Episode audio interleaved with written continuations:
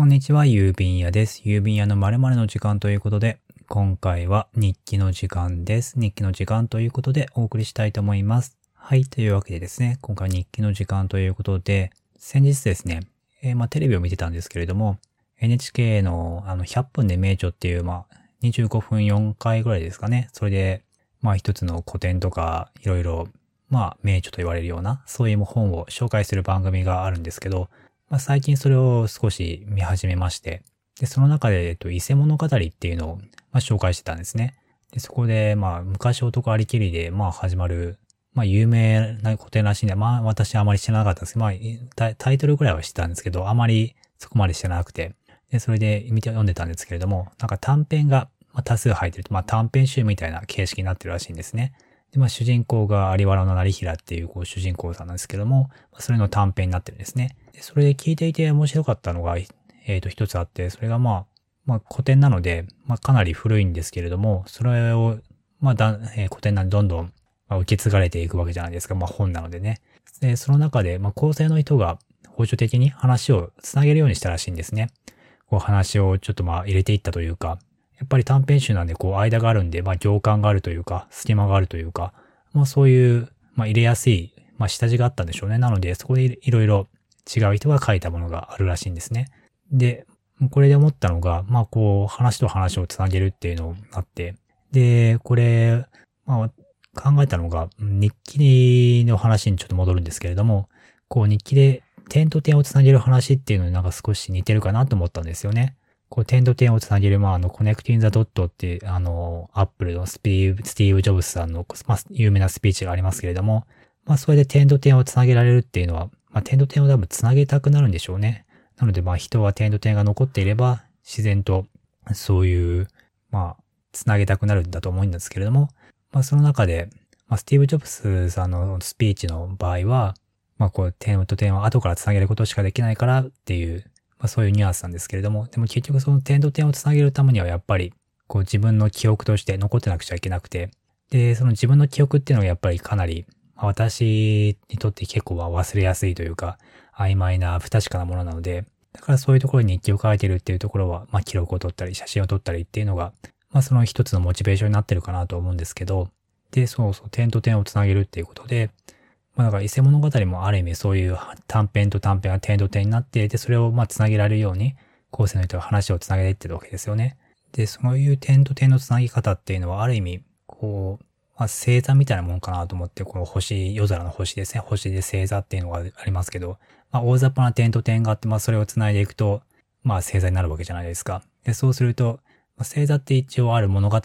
を多分何かいろいろモチーフにしてるはずなんですよね。ちょっと詳しくないですけど、まあ、神話とかギリシャ神話とかなんですかね。ちょっとモチーフにしてるはずなので、で、そういうのをモチーフにした星座っていうのは、まあ、ある意味だから何でしょう、ね、大きな点と点だと、イメージを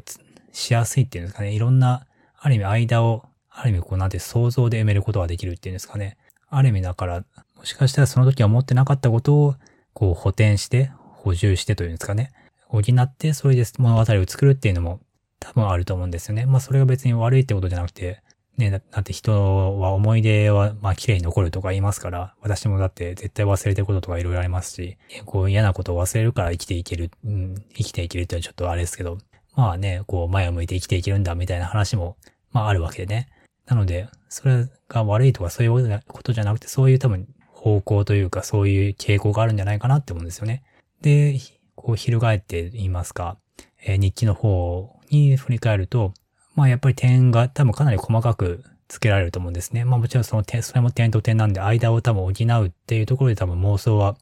働くと思うんですけれども、妄想というか想像というか補充というか、それが働くとは思うんですけど、それはだいぶ滑らかなものになると思うんですよね。だからまあ、なんて言うんでしょう、星座よりも、もっと、なんでしょうね、天平画とかありますけど、あんな天平画よりはもうちょっとね、こう、大雑把なものかもしれないですけど、やっぱり違った意になると思うんですよね、日記があることによって。なので、まあそういう点が残せるってことは日記にとっては、すごいいいことなのかなと思って、私は多分そういう絵がきっと好きなんでしょうね。そういう滑らかないと言いますか。で、もちろん、それは人それぞれだと思いますし、まあ日記があっても結局自分の記憶の中で、まあ例えば大きなイベントっていうのはポンポンポンとやっぱり自分の記憶の中にあるんで、それをやっぱり自分なりにつなげるっていうのはもちろんあるわけなので、まあだから両方楽しめるのが、やっぱりいいところなのかななんて思ったりしますね。はい。そうそう。あなのでね、そういえばちょっと100分で名著でちょっと脱線しますけど、面白い話で、その伊勢物語の、まあ、短編で、こう多数入ってる形式があるっていうので、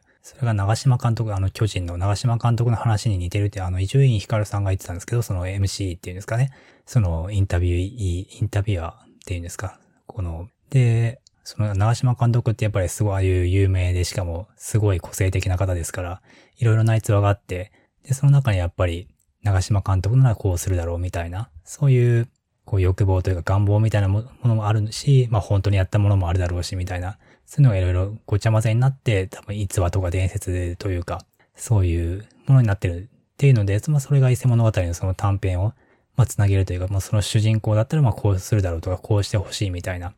まあそういう願望というか欲望っていうのはやっぱり昔からきっとあったんだろうなって思いますね。だからそういう例えば、ちょっと違いますけど、同人誌とか、いろいろそういう本を読んで主人公がこうするだろうなっていう想像するみたいな、そういうことがきっといろいろあったんだろうななんて昔からね、あったんだなってちょっと思いました。はい。というわけでですね、今回は、えー、この辺りで失礼したいと思います。この配信はですね、一応サブスタックで書いた記事を一応元ネタにしてちょっと膨らませたものです。サブスタックの記事の方はですね、概要の方にありますので、よろしければそちらもご覧ください。なんかサブスタックでもね、音声配信結構できそうなので、なので、えー、新しいポッドキャストとしてもしかしたら始めるかもしれませんので、よろしければそちらの方もですね、えー、サブスタック購読できますので、よろしければメールアドレスの方を登録していただけるととても嬉しいです。励みになります。はい。というわけでですね、今回はこの辺りで失礼したいと思います。ここまでお聞きいただきありがとうございました。ご意見、ご質問、ご感想などある方は、ひらがなで言うと、カタカナでタイムですね。言うタイムタグでつぶやいていただければと思います。